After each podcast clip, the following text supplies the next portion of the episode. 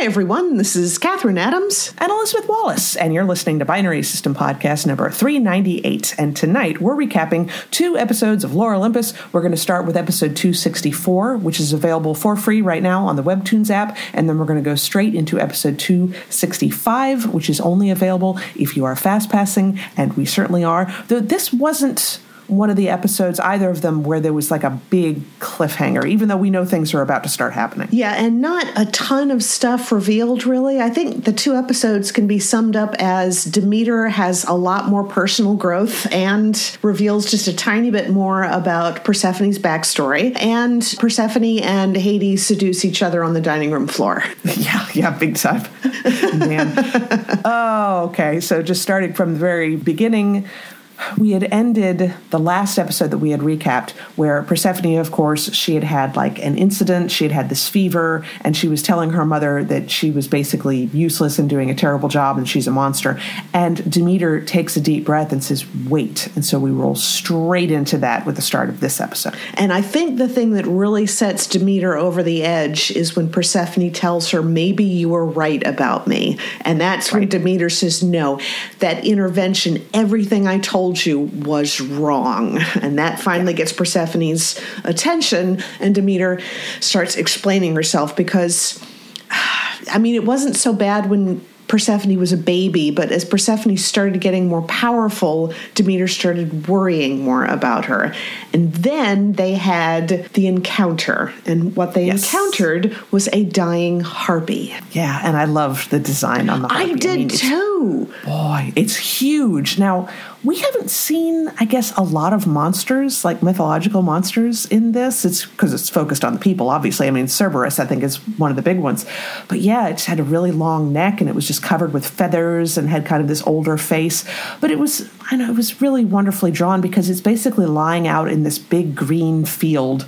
And Demeter tells Persephone to stay by the forest. And so they have this whole conversation. She pours it some water and says, what is it?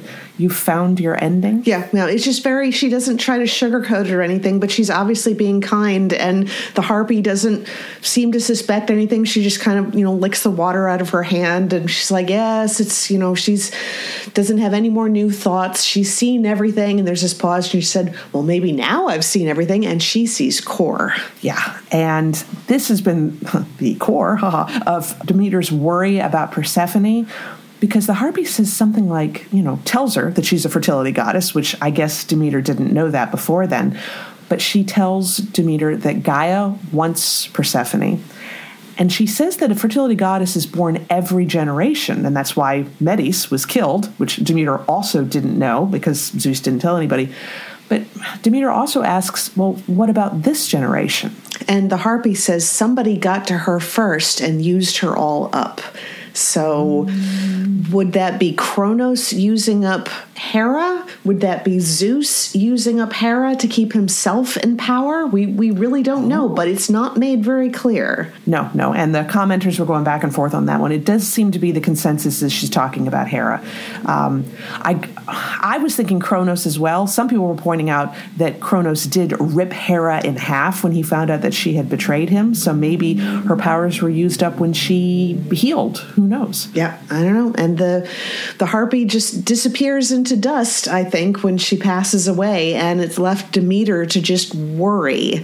And she tried to keep Persephone safe because she was trying to follow her instincts, but she said, instead, I made myself a monster to you. And there's all this imagery of her leading Persephone around with a protective arm over her shoulder. And that, I mean, I'm sure one of those scenes was Persephone in that white dress that she made her put on during the intervention, which she was trying to convince her that she just wasn't capable of being a queen because she just needs her mother to take care of her. And it's Demeter has definitely realized she took the wrong track. And I'm not even sure there's anything more she needs to say about that because she's not holding back anything about what she thinks she did was wrong. Yeah. And that just makes me think, okay, so we hated Minthe when she was first introduced, and somehow Rachel turned her around so that we're like, oh, wow, Minthe is okay. And then we really hated Demeter a bunch. I mean, we've got all of these episodes. You can go back through our back catalog of us just being like, oh, my God, I want Demeter to just have some kind of terrible moment and I can enjoy the Schadenfreude. And now, I mean, it's like I can completely understand why she did what she did. But it's more than that. In those situations, both times, Rachel Smythe had the character acknowledge what they did was wrong and somehow promise to be better. And that's really all we need. Yeah, and also to give a little bit of backstory, because we did see some backstory from Minthe about how Minthe grew up with a mother who was not interested in being a mother. And it just made Minthe into someone who needed attention and affection, but at the same time also saw all those things as transactional, which it went a long way to explaining that. So now what I'm wondering is Rachel going to do the same thing for Apollo? God, that's exactly why I brought this up. I was going to be like, holy cow. We would have to have him acknowledge that he was wrong and promise to be better, and we'd have to have some kind of backstory to explain why he is the way he is. However, that doesn't, I mean, rape being rape and everything, I mean, that doesn't necessarily mean that's going to do it for us. That would be the biggest shift. If she could actually make us kind of care about Apollo and think, okay, maybe everything will be okay. Boy, it's going to take a lot. I would much rather she just, you know, have someone squash him into the dirt. I do too. And I think the only way to make me even have a little bit of sympathy for Apollo is to have Leto be the bad guy, like maybe abusive when he was growing up, something. I don't know. But I mean, the bare minimum that he could do is admit that he's been wrong this entire time. Because honestly, what I find when I'm looking through the older issues is that his original act was terrible. But it's everything that he's done since then. The gaslighting, the refusing to admit that she's not attracted to him, this constant idea that he's the wronged party. And it's just, there's so much he has to backtrack on. And maybe Rachel will do that. She surprised us before. Maybe she won't. So back to the episode, you've got Demeter and Persephone kind of hugging each other, and it's really a sweet moment. And there's this background noise of squawk. And it's Dionysus. So the next scene kind of picks up where I guess they're in the kitchen and Persephone's holding on to Dionysus, who is waving around that plant again. And the commenters were noticing that. They're like, Dionysus is really trying hard to let people know that he has some information. And a lot of people think, I mean, we keep talking about fertility goddesses. He would be a fertility god. So maybe he can fix everything that's going on in the mortal realm. So. That would be interesting. Yeah, but it's in the intervening moments, Persephone has told Demeter about meeting Medes, and Demeter seems to be taking it really well. She's like, oh, so Medes is a star now? That makes sense. Yeah. So once again, I'm glad everybody's getting all on the same page, because people constantly don't give people the information they need in this series. Not as bad as some TV show and movies, but still it happens a lot. But at that moment, that's when Hecate pokes her head into the room and says that Morpheus has made a breakthrough. And that's where we end the episode. Right. So the next episode, I believe, starts with Morpheus in the dream realm and explaining about not being able to do what she needs to do. And she's talking to this ghostly blue shape, which I think may be Melinoe, that Kronos is using, because Kronos told Melinoe that he needs a new target. And it was very much implied that that's going to be Morpheus. And Melinoe is saying, it's not that you can't, it's that you won't. And Morpheus is just scared. She says the last time she tried to bring somebody into somebody else's dream, she almost lost Persephone, and she's scared to try to do that again because her boundaries keep her from being able to do that safely. And I can't remember what Melinoe says to her. I mean, starts reaching forward and saying, I can help you. And Morpheus says, wait. And then you see, I think Melinoe's aura or whatever is touching Morpheus's head, and I think we're seeing a possession there now. Yeah, definitely. And it is interesting, everything that goes on in this little mini scene is sort of like the mirror image of what happens in the next scene, because I got when Morpheus said, you know, I can't take someone into the dream of another, it's dangerous, that's where my boundaries are. Not just this is where my, I don't know, the boundaries of my power, but it was almost like she was saying, I am telling you what my boundaries are, and I want you to respect those. It's an example when the ghostly figure takes her over, it's non-consent. And then we flip immediately into Kor and Hades having dinner together and the conversation that happens after that. Right, because Persephone knocks over a wine bottle and wine is spilling onto the floor. And I felt like that was such a great scene, because it really conveyed, I'm sure it's been, I've had a situation like that where something is happening and a mess is being made, and just because of what's going on in your head, you're just not capable of stopping something. Like, you can't think to put the wine bottle back up. You're just trying to catch the wine as it's falling to the floor.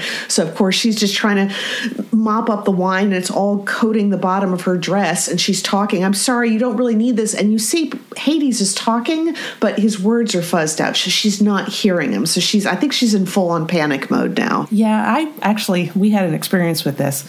So our sister, Hannah, who many of you have heard about, had like a medical emergency a couple years ago. And then recently, this past Christmas, she was able to have some stuff that, basically solved a lot of that. We won't go into details about that, but just basically everything went really well. But it did involve us having to pick Hannah up at a very early hour of the morning to go take care of this. Everything was all planned. Everything was fine. And our mom was freaking out. Mm-hmm. And there was this whole thing with mom making us coffee that we could take on the drive, and wanting to find the right coffee cups that we could use in the car and everything, and wanting to make sure that we had the keys for the car put in. And it was all these like tiny little details that really didn't matter very much. But I felt that if you had put our words into thought bubbles or speech bubbles around mom would have had the same thing. Mom wasn't hearing anything we were saying because she was just like spinning out of control. So yeah, when you're freaked out about something, that's definitely a thing that happens. So then we kind of get onto the whole seduction thing, because I think the conflict right now between Persephone and Hades is that Hades is going to do another dream dive that was so disastrous the last time, and Persephone's scared.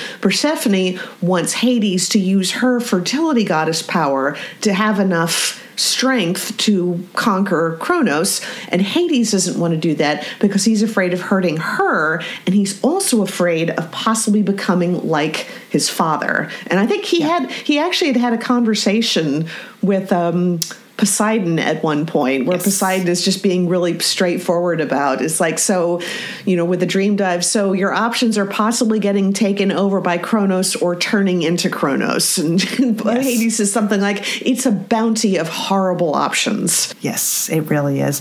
But right now he is really like, he's very concerned about Persephone because obviously she's freaking out. And he kind of tells her that this is what he needs to do. He needs to do the stream dive. He knows that she's worried about it. And the upshot is he basically says, we will do this and we will be careful. And if it doesn't work, then I will go ahead and use your powers. So it's kind of like a compromise type of situation, which you can tell she's trying to understand, but once again, freaking out. Yeah. And he tells her that when she was sick, she was talking about how she's a bad queen, and he wants to know if she really thinks that. And she says, yes, the only good thing she's done in the underworld is Elysium. And that's now gone because everything's dying. So she just feels like she had a chance to do something good in the underworld, and she's completely failed. And Hades is just trying to tell her the same thing that Demeter was telling her, is just like, she sacrificed herself and made a pact with Erebus to save everybody. And I want more people to stress that, because there's just like, you guys do remember that Kronos, the big tyrant, was trying to use the underworld to take over, and Persephone stopped that. And the only reason she was able to do that was because of this pact with Erebus. But everybody's thinking not everybody. Apollo and Persephone are thinking of it as her failure, but nobody else seems to. No. So Hades is trying to convince her of everything that she's going to be able to do well. He's trying to sort of buoy her spirits and everything, and he does it by basically seducing her. But it's Hades.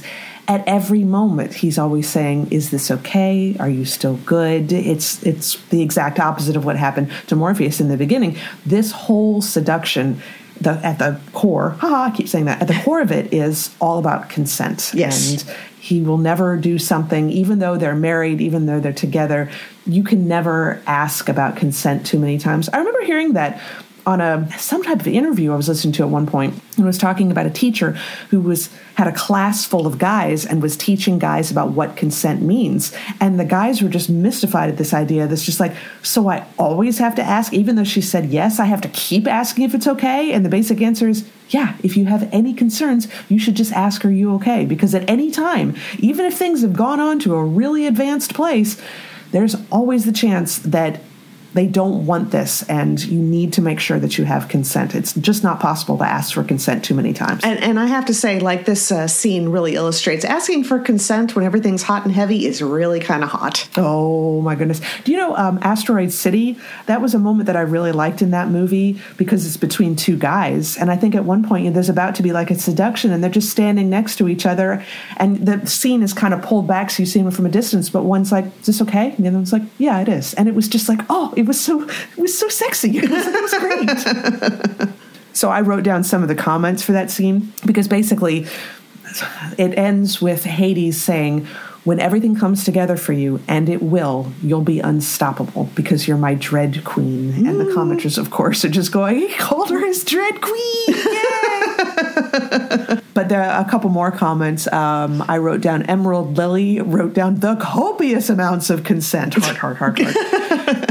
And then the Galaxy Witch said, fandom, can we please get a long chapter that answers any of the 12 cliffhangers happening right now? Rachel answers, best I can do is more Hades Persephone smut. And we're like, yes.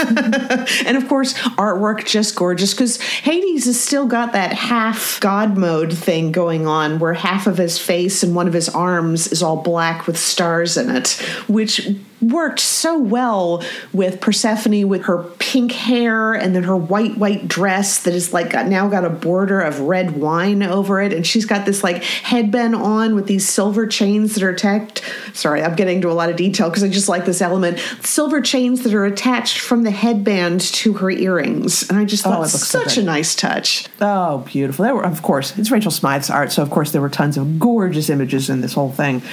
But I did find it interesting. This comment kind of reflects what a lot of the commenters are saying, which I don't necessarily agree with, but it's the commenter Heather Bristow, and she says, I am ready for the plot to move forward now. It's been quite a few episodes in a row of Hades and Persephone, and this whole I'm not enough, yes you are, okay, let's bang. It feels like it's slowing the story down at this point. Now, I don't necessarily agree with this, because I could watch this for episodes and episodes and episodes. But it is true that that's the thing that Persephone and Hades go back to constantly, where one is trying to reassure the other. And yeah, this was a very short chapter. And so to say that the commenters are getting antsy is really understating it. They're just like, yeah, hey, let's go. So hopefully we'll have some more forward momentum. But again, it's kind of hard to ask for forward momentum when we know that this is probably the last story arc that we're going to have in this series.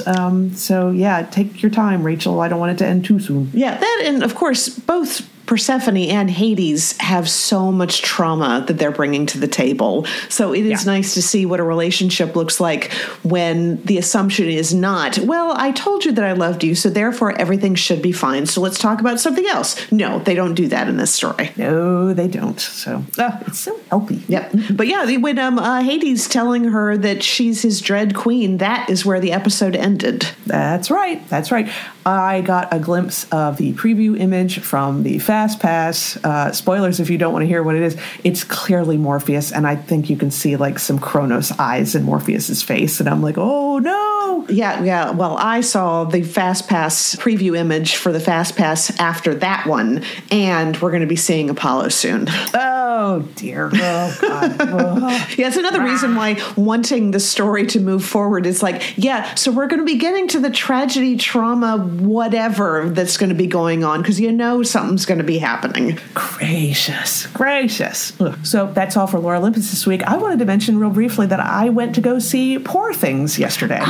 Yes, and how was that? Okay, it is weird. It is super weird. It is weird to a surreal degree. Like, there is imagery that happens that you could see in any, like, look up any famous surrealist painting and everything, and you're going to see something like that. I mean, it is odd. It is bizarre. It's gorgeous. I mean, apparently most of these sets are like hand painted. I think they kept the CGI was mostly kept to like background elements. Like, they're on a ship at one point, and there's this ocean and sky behind them, and it's clearly CGI, but so beautiful. And there's steampunk elements and costuming. I mean, I really think like the production values, that's the Oscar. I think this one is shoo-in to win, unless it goes toe-to-toe with Barbie. I haven't seen Barbie yet, but I hear the production values on that one are pretty high as well. Now, what's his name who played the Hulk in the Avengers movie? Oh, Mark Ruffalo, who does a very good job playing a character you haven't seen him play before. Yeah, and when I listened to the Best Pick podcast episode about the Oscar noms, they talked about the fact that he does an accent for the entire time, or any. Yeah. Does it pull you out of the story at all? I didn't feel it did because the character is so overblown in a very deliberate way that even if you didn't quite buy the accent, you could probably just convince yourself it's an affectation that the character's putting on, because it just it fits in perfectly. I thought he did a great job. I thought he did. I mean, and this movie is funny. There are a lot of really funny and dark humor, super, super dark. A lot of mortuaries, a lot of bodies being cut into. You may have heard about there being some kind of like Frankenstein animals running around. Uh-huh. That's not done in like a torture porn kind of way. There are definitely some animals that have clearly had parts grafted on them for others, but they look healthy and they're running around and whatever. I mean, it's not a nice... You don't have to worry about animal torture or anything like that, bad things happening to animals. No, some people who had mentioned that on doesthedogdie.com were like, are animals hurt? And they were saying, well, some Frankenstein animals, that can't make them feel too good. They all look fairly cheerful, to be honest. So it's just another surreal, odd, quirky thing that this movie does. What you probably should get a heads up about is there is so much explicit sex in this movie. I mean, it is constant. Like lots of nudity, apparently. Tons of nudity, full frontal nudity, male and female, to be honest. We do see some penises every once in a while. So wow, yeah, I mean, it's okay. Like, I don't know what would push this movie from an R to like, I don't know, what are we calling it? Is it still NC-17? NC-17 as far as I know. Okay, I don't know what would push it into the NC-17 realm, but man, they were really trying. Okay. But I think Emma Stone just does a fantastic job. I mean, the character has to change so much over the course of this movie, and for her to be able to keep that straight, what the character is supposed to be doing, was pretty amazing. Well, I would think that all the full frontal nudity would hurt its chances of getting the Best Picture win, but Everything Everywhere All at Once had weaponized butt plugs, so I think everything's still on the table. Yeah, I had that same thought. I was thinking as we were leaving the movie, I was like, there's no way that it could win Best Picture. It's just not a Best Picture movie. And I'm thinking, oh, I don't know. Everything Everywhere All at Once really reset the playing field right there, I think. Okay, well, I need to see that. I found out Alamo Drafthouse doesn't seem to have it on the schedule for Raleigh to do the animated shorts festival, but the Carolina Theater in Durham does, and it's going to be like a week with a bunch of different showings, so I'm hoping that we'll actually get to do that, because I love seeing all of them together in a big theater. It's just so fun. I do. Yeah, that's the best way to see them as far as I'm concerned. Only other thing is that I finished, just like right before we started this recording, I finished reading the book Babel, the one that there's been all this controversy over, and wow, I want to write a review for it, but I feel like I've got to let it sit in my brain for a little while, because that was really hard-hitting, because it's like the horrors of British colonialism as seen from somebody who's been brought from another country to work in the magic translation and being told pretty much the entire time by everybody they meet, well, what you do is valuable for the British Empire, but we're never going to see you as one of us. And it's just, and it just gets worse. And it's just, I mean, like the whole opium thing with the British Empire trying to drive the opium trade to China because it was the only way they could get China to buy stuff from Great Britain. And it's just, it's all history. It's all stuff that has actually happened, and you can't look away from it. Yeah, and in case you're wondering, no, there hasn't been any more information as to why it was disqualified from the Hugos. There's so much shenanigans going on right now, and we found some articles that were kind of discussing what censorship is like in China. And the idea is, if you are a citizen of China, you've grown up in that country, you were aware that the government could come after you for saying something bad about the Chinese government, but you don't know where those boundaries are. Mm-hmm. And so everybody just tends to stay the hell away from any conversation that they think might get them in trouble. And the description that we read, and I'll put a link to this article in the podcast description, it was describing, like, if you're in a room and there's an anaconda hanging from the ceiling. For the most part, the anaconda is not really going to do anything, but its presence shapes the attitudes of everyone in the room. And that's what the Chinese government is like with the censorship. And so, yeah. And looking at this, I'm still not sure exactly what they hit upon, except for the idea that they could possibly see people's reaction to an oppressive government as not being a great message for the people of China, even though it's talking about the oppression of the British government. So it's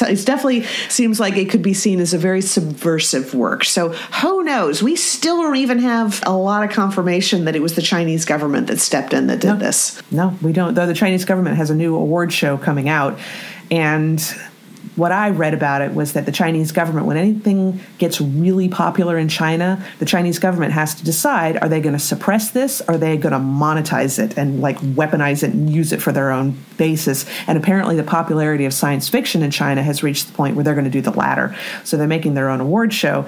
And the one guy, Dave McCarty, I think so. Yeah, he was the one who was sort of answering questions from people about why works got disqualified, but his answer was these roundabout ways of saying, because I said so.